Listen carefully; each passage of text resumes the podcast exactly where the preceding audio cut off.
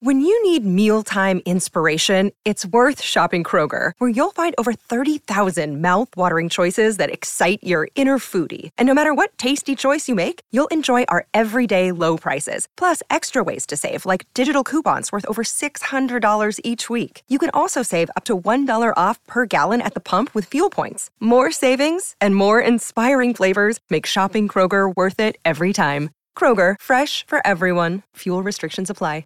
Another day is here, and you're ready for it. What to wear? Check. Breakfast, lunch, and dinner? Check.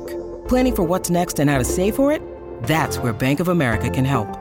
For your financial to dos, Bank of America has experts ready to help get you closer to your goals. Get started at one of our local financial centers or 24-7 in our mobile banking app. Find a location near you at bankofamerica.com slash talk to us. What would you like the power to do? Mobile banking requires downloading the app and is only available for select devices. Message and data rates may apply. Bank of America and a member FDIC. Pourquoi dit-on que le tableau Le garçon qui pleure de Bruno Amadio est une œuvre maudite?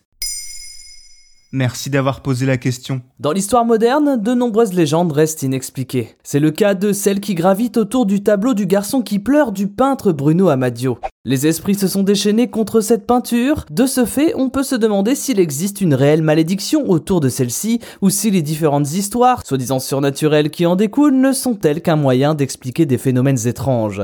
Toujours est-il que l'acharnement autour de cette œuvre est sans précédent. D'où vient la légende du garçon qui pleure? Marqué par son expérience de la Seconde Guerre mondiale, le peintre Bruno Amadio peint une série de tableaux représentant des enfants en larmes. Parmi eux, il dessine le visage de Don Bonio, gamin dont les parents sont morts dans un incendie et que le peintre a recueilli.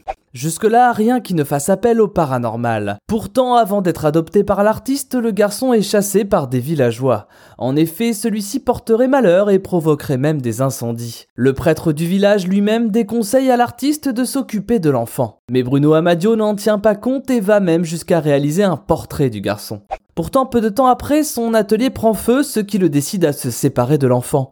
Celui-ci sera retrouvé quelques années plus tard, en 1976, mort dans sa voiture, brûlé à la suite d'une explosion inexpliquée. Pourquoi va-t-on jusqu'à parler de malédiction? Au-delà de l'histoire tragique de Don Bonio, la peinture a amené son lot d'histoire. D'abord à cause de son auteur. En effet, Bruno Amadio, lassé par son manque de succès, aurait fait un pacte avec le diable qui lui aurait demandé de réaliser cette série de tableaux représentant différents enfants en pleurs en échange de la gloire et de la richesse. Ainsi, pas moins de 27 tableaux sont produits et plus de 50 000 copies vont voir le jour. Après cela, tout s'enchaîne, d'abord avec la maison de Ron et Méhal, ravagée par un incendie en 1985 et dont seul le tableau ressort intact.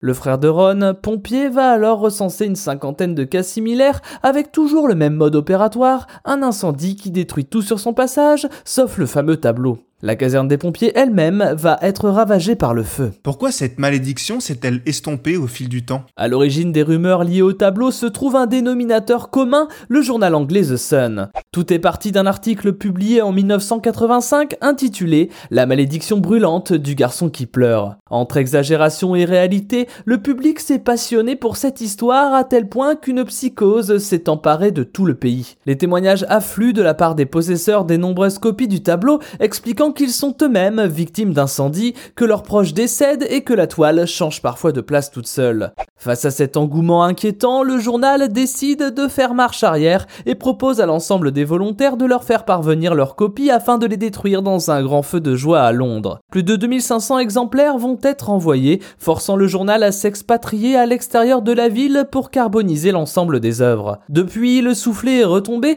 ainsi que la passion du public pour cette légende. Après cet épisode, seuls trois nouveaux cas ont été répertoriés, dont le dernier en 2002 avec Stan Jones qui a vu trois de ses maisons brûlées avec dans chacune d'entre elles une copie du tableau.